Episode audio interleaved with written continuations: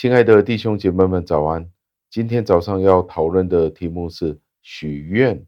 想请问你，你有没有曾经在私底下对上帝许下任何的愿？或者简单的说，就是一种发誓，就是一种誓约。如果上帝救拔了你，去救助你，在你危难的时候去帮助你，你就应承上帝，你会怎么样怎么样的做，来报答上帝。你有没有曾经做过这样子的许愿呢？或者是发誓呢？让这个问题带领我们进入今天的经文里面。今天的经文是出自于诗篇一百一十六篇的第十四节。经文是这样说的：“我要在他众民面前向耶和华还我的愿。”感谢上帝的话语。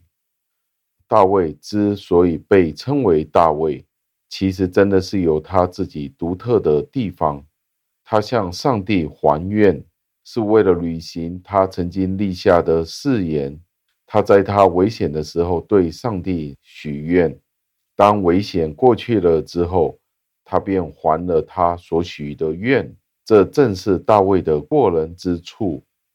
许多的人会在我们危难的时候，我们可能会去许愿、去立誓，但是当这些事情过了之后，我们就会不了了之。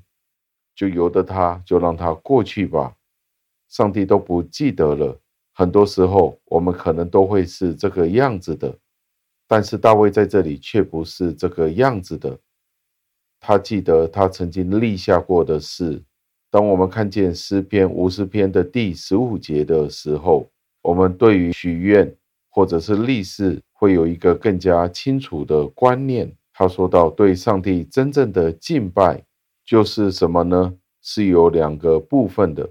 第一部分就是在诗篇十五篇的第十五节说到，并要在患难之日求告我，我必搭救你，你也要荣耀我。这里所说的是，在患难的时候，我们要求告上帝，上帝便会搭救我们，而我们也要荣耀上帝。但是如果在这一段经文里面，有人以为，人便可以轻率地向上帝许愿。我们去使用两首诗歌，对上帝说：“上帝，如果你救拔我，我会献两三首诗歌。”这个想法其实是荒谬的，是并不符合这一段经文的意思。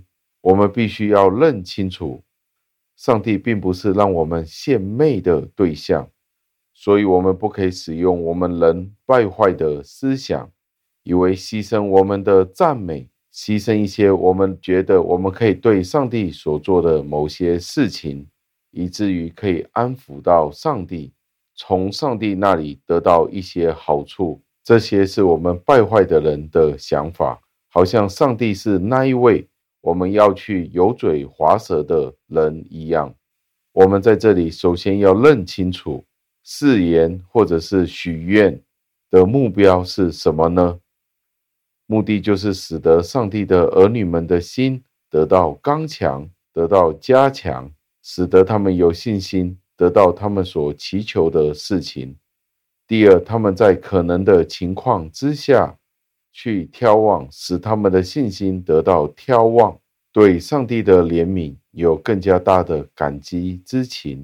当上帝的儿女们陷入一个非常软弱的状态的时候，有可能他们需要使用到许愿的这一个特权，以至于他们透过这个方法，可以与上帝有一个对话，有一个沟通，这就成为这一个誓言或者是许愿的真正的目的、真正的目标，以至于他们可以在上帝的面前再重新得着信心，继续行走下去。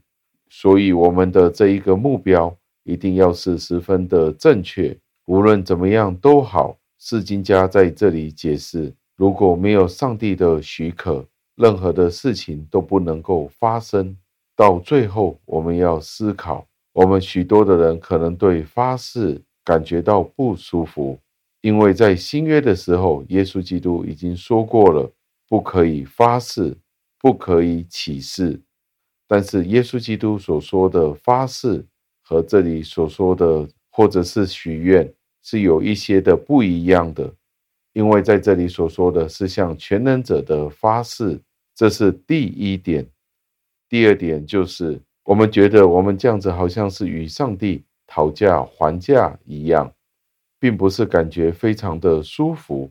但是释经家在这里却是这样子的说：如果我们能够抛开我们是报答上帝的这一个观念，好像大卫在这里所说的一样，这样子的誓言或者这样子的许愿，就成为赞美、敬拜、侍奉的一个巨大的动力了。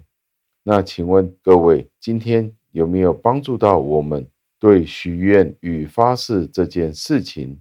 有一个更新的想法呢，让我们一起祷告。亲爱的恩主，我们赞美感谢您，因为这一段的经文教导了我们，在我们平日的时候，我们很少会向您去许愿、去发誓，可能这也违反了我们平时的想法。您真的教导了我们，在这里效法大卫。当他向您许愿的时候，有可能真的是正面对着一个非常危险的情况，以至于他不得不许愿。而在他许了愿之后，被您所拯救，而他也是真正的去还愿，教导我们成为一个无论是在什么样的情况之下，我们都做一个信守承诺的人。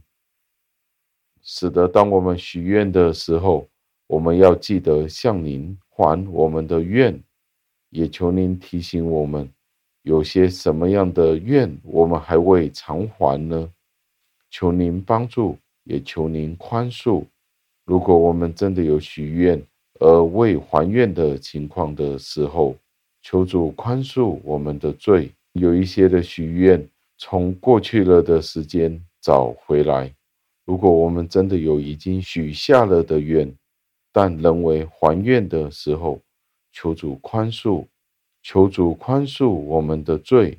可能有一些的愿，我们已经无法追回来，那已经逝去的时间，已经过去了的日子，求您教导我们将来的时候，可以懂得还我们的愿。